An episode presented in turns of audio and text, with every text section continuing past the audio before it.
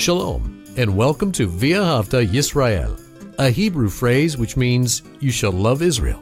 We hope you'll stay with us for the next thirty minutes as our teacher, Doctor Baruch, shares his expository teaching from the Bible. Doctor Baruch is the senior lecturer at the Zerah Avraham Institute based in Israel. Although all courses are taught in Hebrew at the Institute, Doctor Baruch is pleased to share this weekly address in English. To find out more about our work in Israel, please visit us on the web at love israel dot org. That's one word, love israel dot org.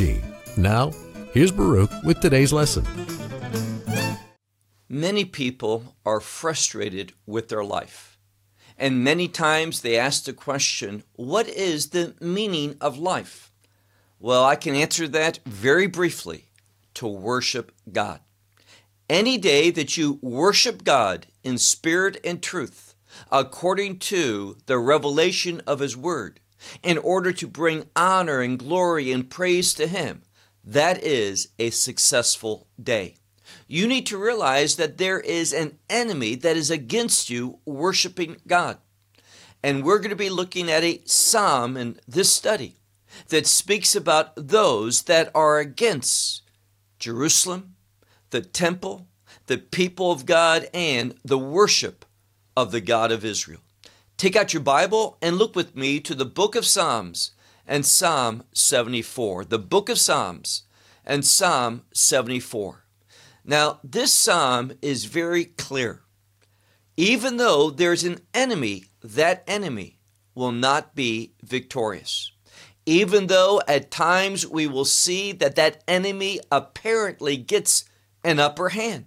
He brings about destruction.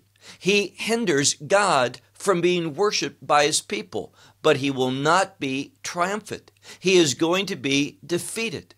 And we have that righteous King that is going to triumph. And because He has already been victorious through the resurrection, even though the enemy has been defeated, he has not yet been disposed of. But his defeat is certain. Our triumph is also certain. Therefore, we need to behave with that understanding. Look with me, as I said, to the book of Psalms, Psalm seventy-four, and we're going to have, look at the first verse. It says, Maskil le Asaph. Now, that word, maskil, means to make one wise or to give understanding. And there's been a several different examples of psalms that meet this criteria, this category of a maskil, a psalm that gives us understanding. The author of this psalm, as in the previous one, was a man by the name of Asaph. And this is what he writes. Second part of verse one, why, O God, have you abandoned forever? Now, that's the perspective that, that this psalmist has, that God has abandoned, that He has neglected His people, and that this has gone on for a significant period of time, and it's as though that it's going to continue. He doesn't see through human eyes a change that's coming. But here's the good news. Through prophetic truth, we can be assured that there's a change coming, that there's going to be a triumphant for the people of God. So even though he says, why, O God, have you abandoned forever? And your anger. Now the people, they are experiencing God's anger, and it says, your anger, it will go up. And the word here for going up means the rising up of smoke. And this anger and this smoke that represents God's anger, His displeasure, it says it is against the sheep of your pastor. Obviously a reference to the children of Israel. Now we're going to see in this psalm that there are numerous attacks against the people of God, against the city of God, and against the temple of God. And all of this is about one thing. The enemy does not want God to be worshiped. And I cannot overestimate this simple truth. When you worship God, faithfully, obediently to the word of, of his revelation, Scripture. When you do that in a day, that day is successful. It doesn't matter what else is going on in your life. If you are faithful to worship God in a way that's pleasing to him, in a way that manifests his glory, that gives him honor and praise, that is success. And when you do that, you're going to be amazed to find how God will begin to order your life. The enemy hates worship, but, but the people of God love to worship him. Move on to the next verse, verse two. The psalmist Asaph is making a petition. He says, remember, and the implication is, remember, oh God, that's who he is addressing in this psalm. Remember your congregation you purchased before. Now, this is talking about the fact that there is a congregation of the Lord and that he has purchased. This word, as we'll see in a moment, is a redemptive word, this purchasing. God has paid the price in order that his people belong to him. And we see why I say redemption, that context. You have redeemed the tribe of your inheritance. Now, even though we know that there's twelve tribes, sometimes that word shevet is simply used for the tribe, referring to the people of God, those who are those descendants of Yaakov, of Jacob, those who have a covenantal relationship with him. So you have redeemed the tribe of your inheritance, and notice this inheritance comes within a very important context. The inheritance is possible through redemption, and redemption brings about a kingdom experience. Keep reading, it says, Har Zion, that is Mount Zion, you have dwelled in it.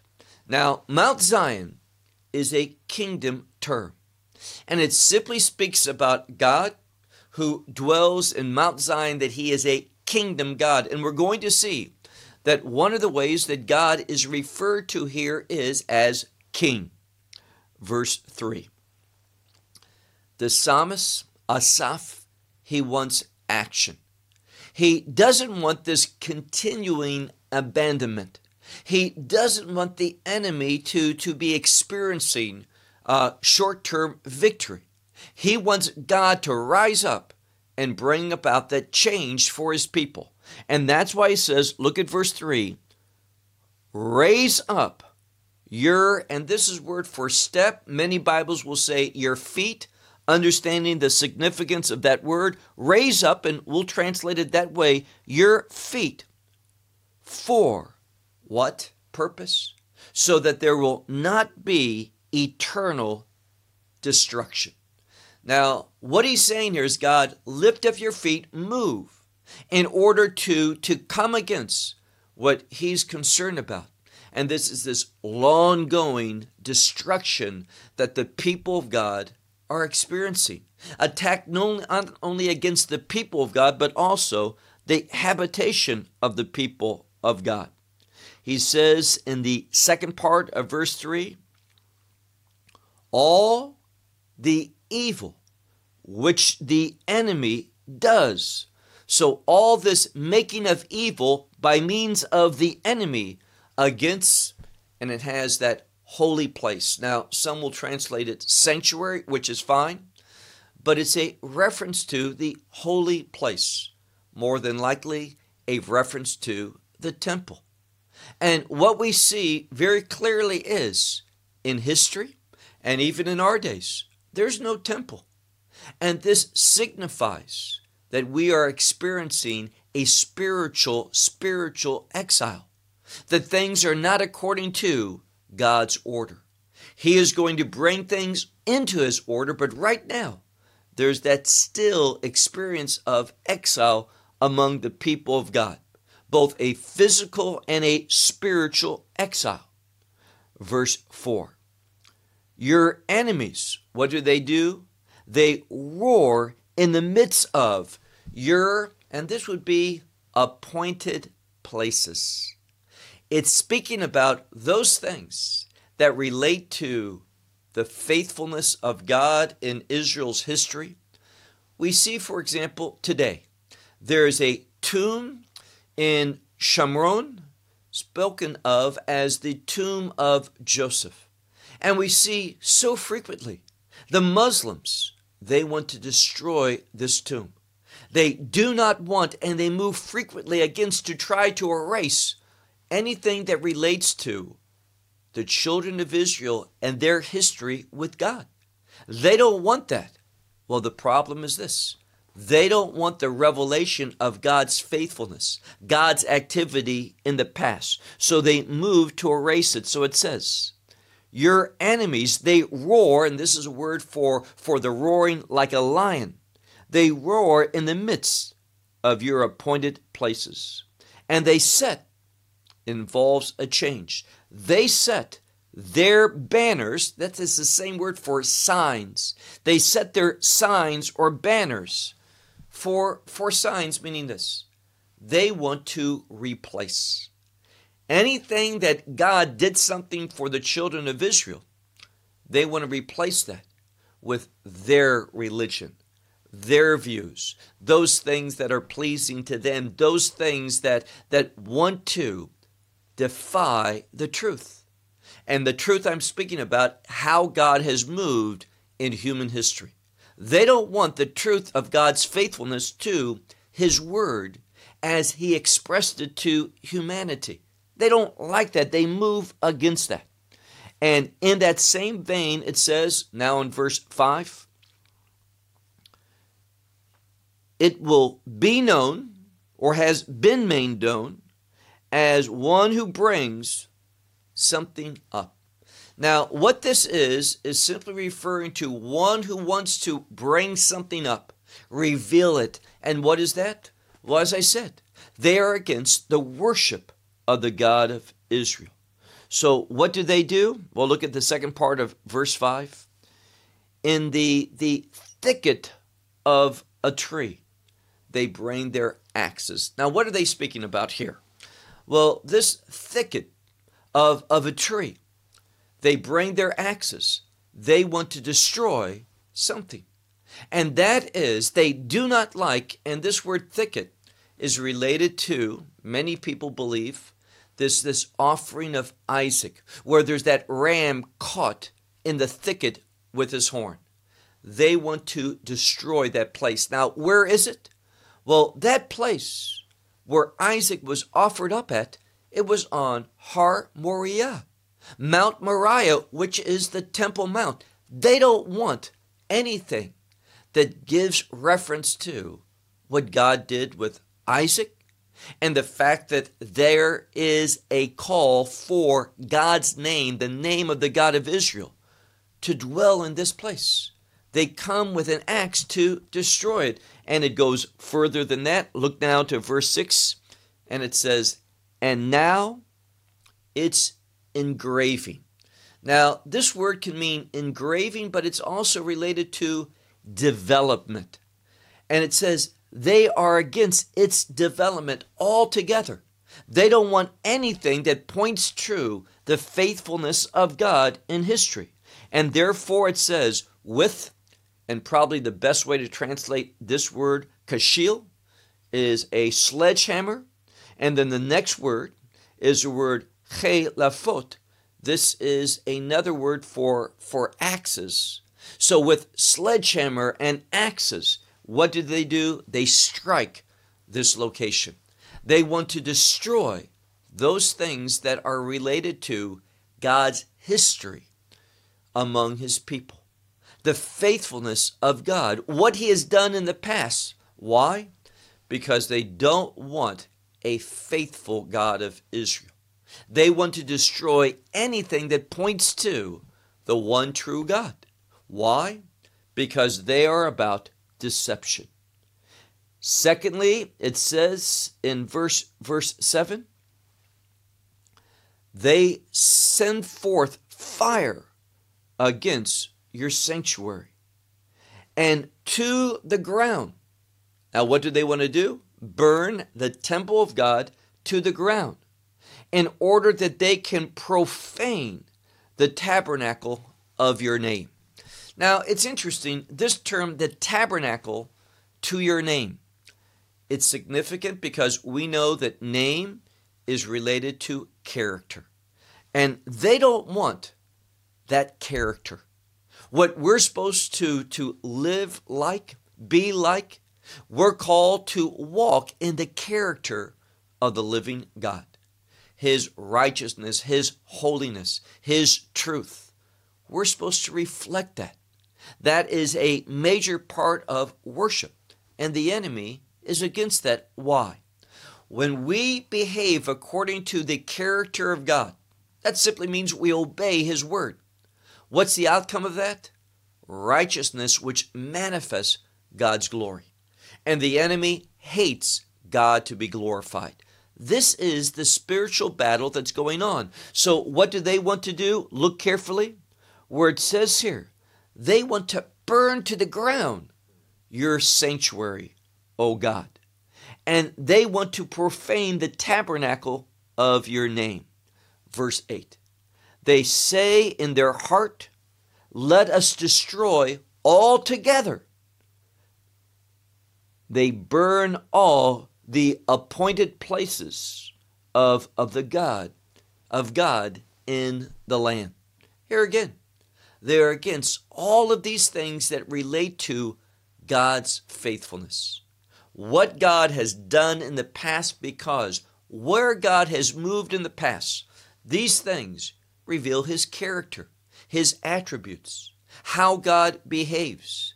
And through what God has done, these great acts of God, they are the basis of worship. We, we remember what God has done in the past. Now, there's two reasons to worship God. First and foremost, who He is. He is the one true God. He is holy. He is righteous. He is good. He is perfect. He is just. All of these things demand that we worship Him. But in addition to Him being perfect and worthy of worship because of who He is, there's an additional, there's a second reason. And that's not only because of who He is, but because of what He has done. And therefore, they are against any memory of God's faithfulness to His people in the past. So they want to burn up all the appointed places of God in, in this world. And it says here, end of, or beginning of verse nine, where it says, and our signs we have not seen. And what it means here is there is a time where it seems as though God is so distant that God is not active among the people. And what they're saying here in verse nine is, our signs, that is the evidence that, that you are among us, God, we, we have not seen. And there's no longer, look at the second part of verse nine, en od navi, there's no longer a prophet, and there's not with us one who knows how long, meaning there's no revelation from anyone about when this change is coming, when God is going to move, when there's going to be a restoration. Now, a verse of scripture that comes into my mind is, is Acts chapter one, where the disciples are speaking to Messiah, and they say, now are you going to restore the kingdom to Israel? They knew that the kingdom had to be restored to Israel. We should as well, but there's no knowledge of when that's going to come about. No one who knows when this is going to happen. Verse ten, unto when, O God, the enemy, he will, will reproach, and the implication is place reproach upon you, O God. And another word for an enemy, different word, but another word that speaks of an enemy, that he will blaspheme your name forever. When is this change coming? When are you going to destroy those who bring reproach upon your name and who blaspheme your name? They know it's going to come, but there's no evidence among this, this psalmist of when it's going to take place. Verse eleven. Why? And again, all of this is addressed to God. Even though it doesn't say, why, O God, that's who Asaph is speaking in regard to. Why? Your hand, meaning the hand of God, you return, even that right hand of God. Why does it return? Why is it in the midst of, and this would be your, your chest. It's that word we've spoken of before, chek, meaning that, that chest, that inner part of one's cloak. So the idea here is with the hand of God, the activity of God takes place. So he says, why is it that you have, have returned your hand to your cloak? Meaning there doesn't seem to be any activity. What does he want him to do? Well, how does this verse end? Look at the end of verse eleven. The word chale, which is to destroy. He says, don't basically return your hand to your cloak, but rather use your authority, your power, that's the hand of the Lord, for destruction, to destroy the enemy, to finish them off. Verse twelve. And God, and the psalmist is saying, God, who are you? My king, from, from before. Meaning he hasn't changed. He realizes that God is the same God yesterday, today, and forever.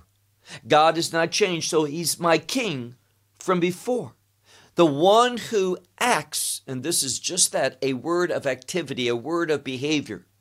Poel, one who acts. And what does God act for? Yeshuot, meaning salvations, meaning abundant salvation. Now, we know the promise. Asaph is asking, when are we going to experience abundant salvation? Now, salvation is the term Yeshua. When it's in the plural, Yeshua, it has a kingdom context. It's that abundant salvation, that victory of, of, of power that's going to be received when we enter into the kingdom of God. This is what Asaph is wanting. So he says, the one who acts for salvation in the midst of the earth. You're going to do it, God, but when? This is what he's asking for. Verse thirteen. You, you have, and this is a word, in modern Hebrew, the same word is used for breadcrumbs. So you have bread and you make it into crumbs. And this is what he's saying, you are, meaning the God, that, that crumbles, you crumble up the sea with your power. So usually the sea is seen as strong, the waves keep coming, but God is greater than that. So look again, verse thirteen, you crumble, you have crumbled the sea with your power, and you have broken the heads of, of these uh, sea creatures upon the water. And this is simply, it's the modern Hebrew word for like an alligator or crocodile, meaning that God triumphs. What is fearful of men, God is able to equally, quickly destroy and break and render into nothing. He says in verse fourteen something similar. You, and it's another word for, for breaking into pieces the heads of the Leviathan. Now, this is also a sea creature. Some say it's it's related to a, a whale. And he says, and you give it, this large sea creature, you give it. And the implication is for food for the people of the, the desert, the wilderness. So God is bringing defeat upon something that is very powerful, that man cannot not defeat. God brings him and is utilizing him for food for the one. And there's a big difference between the desert and the sea. And it's saying that God can feed the desert people, the place that there's nothingness there, emptiness. He can feed them with the abundance of the sea. Verse fourteen. For you, you have split the spring and the river. You have dried up. You have dried up strong rivers. All of this is to show that God is able, that God can do what man cannot do. Verse sixteen, to you is day, even to you is night, and you have prepared light and the sun. So God is in control of all things. He is there ruling over the day. He's there ruling over the night. God is able to illuminate everything according to his purposes, according to his, his plan, his revelation, his illumination. He also says, you have established, this word means to set up. You have set up all the boundaries of, of earth. Also, summer and winter, you have created them. So God is a God of all space, and God is a God of all time. So location and time, God rules over everything. And God is going to move, we can be assured of that, to bring things into a kingdom order. This is what Asaph is pleading for. This is what he wants God to do, because only God can bring it about. Verse eighteen. Remember this. Remember what? The reproach of the enemy, O Lord. So he's calling God to remember how the enemy has, has placed reproach upon those things related to God. He continues, a foolish people who blaspheme. They have blasphemed your name. Again and again, what we see here is a people who are against the character of God. Now, realize something. There is that close relationship between the character of God, and because his character is holy, righteous, and perfect, and just, and good, who he is demands worship. This is a vital thing that we remember. God doesn't have to do anything to be worthy of worship. Now, he does many, many wonderful, perfect things. Obviously, whatever God does, it's perfect, it's right, it's holy, it's good. But God is worthy of worship because of his character, who he is. And we need to remember that. And that's why a foolish people, they blaspheme your name. Verse nineteen. Do not allow the, the beasts, some living beasts, to do what? The implication is, do not give to some living beasts the, the turtle dove, your turtle dove. Now, many scholars see the turtle dove as a reference to Israel, the Jewish people. And the beast is the enemy. So don't give your turtle dove, Israel, to the, the beast, that is the one who, who is the prince of, of this age in a temporary sense. And then we see the, the beast of, of who? Of those who are, are afflicted ones, your, your poor ones. Do not forget them forever. So it's speaking here about Israel, but especially Israel in an afflicted, in a, a state of suffering, in a state of affliction. Don't forget them forever, but rather, now verse twenty, very important thing. And here again, Bible translates it differently, but, but let me just read it. It says in Hebrew, habet labrit, not difficult Hebrew. It's a word to, to look, to gaze upon, to look at something with, with care, with significance. And he says, look, gaze upon the covenant, for the dark places of the earth are full. What does he mean?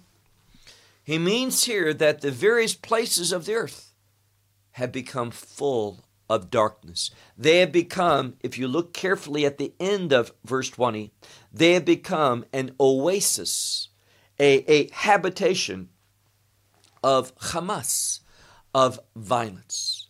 So in the present condition, Asaph is looking and he says, the earth is full of darkness. not the glory of God. It's the exact opposite of what the kingdom of God is going to be. And instead of being full of righteousness and justice, it's full of violence. And this word Hamas, it's not alimut, which is normal violence. Violence, but with a purpose. This is violence without a purpose. Violence for the sake of violence. He says here, do not return the oppressed one in the state of being ashamed. So don't let the one who is oppressed be, be brought back ashamed. And the poor and the destitute one, let this one or these ones praise your name. Meaning that the one who is least able because of, of being in a very difficult uh, predicament, being afflicted, being poor, being destitute, he says, let these praise your name. Rise up, verse twenty-two, rise up, O God, Riva, Rebecha. Two words, the same word. It's a word for, for contention. And what he's saying is contend for those things that you contend for, those things that are important to you, those things that you have promised, these things that the prophets have revealed. So many Bibles might say, plead your case. It's a word of conflict. Go to war. Take a stand against those things that the enemy is doing. Remember, once more, this word remember, your reproach from a foolish people all day long. Remember how these individuals wanted to place upon God and the people of God a reproach. And then finally, our last verse, verse twenty-three. Do not forget the voice of your enemies, what they say, what they proclaim, what they're about. Do not forget the voice of your enemies. And the tumult, that is that disturbance, it's the word sha'on, that disturbance of those who rise up against you. This disturbance, it goes up continuously, meaning there's no, no rest, no respite from the attacks of the enemy. It goes on and on. Their, their noise, their, their activity. And what he says is, rise up against them. Be that God who destroys the enemy. For what purpose? Well, when we look at this psalm, and I'm looking at, at, at the Hebrew Bible, and it's interesting what they entitled Psalm seventy-four. It says here, my king, and it means my ancient king, the one from past, the same king, today, tomorrow, and forever. My king from the past, he is active in bringing salvation, abundant salvation, in the midst of the earth. That's what God is about. That's what God is going to do. And we need to be in agreement with that objective. Bringing abundant salvation is kingdom business. And let me close with this. Do you realize the privilege that you have? Let me say it another way. Do you realize the wonderful opportunity that you have if you are a believer to participate in the things of God, to serve Him, to be about His purposes, submitting yourself to that? And when you're doing that, you're worshiping God. Not just in word, that's important, but also in deed. So let me ask you this final question, and that is this. Are you participating in the things of God? Are you like Asaph, this author of this psalm, that, that feels that God has been silent too long? The time is at hand for God to rise up against those who have risen up against Him, those who wage war against the things of God, His namesake, His character, and His places. God is going to move. And many times, God moves first among His people, that He gives us that great privilege of participating and doing His will upon this world. And that is, the foundation of that is worshiping Him. When you worship God and that becomes an emphasis of your life, realize that is going to prepare you to serve God and carry out His will. Worshiping God is a great source of revelation. When you are committed to worshiping God, you are going to see things differently. You're going to have what this psalm is all about. Remember the name? Maskil. It's to give understanding, to make one successful. And when you worshiping, when you are worshiping God, there's nothing more successful than that, being a worshiper of God in spirit and in truth. Until next time, shalom from Israel. Well, we hope you will benefit from today's message and share it with others. Please plan to join us each week at this time and on this channel for our broadcast of love israel dot org. Again, to find out more about us, please visit our website, love israel dot org. There you will find articles and numerous other lectures by Baruch. These teachings are in video form. You may download them or watch them in streaming video. Until next week, may the Lord bless you in our Messiah Yeshua, that is Jesus, as you walk with Him. Shalom from Israel.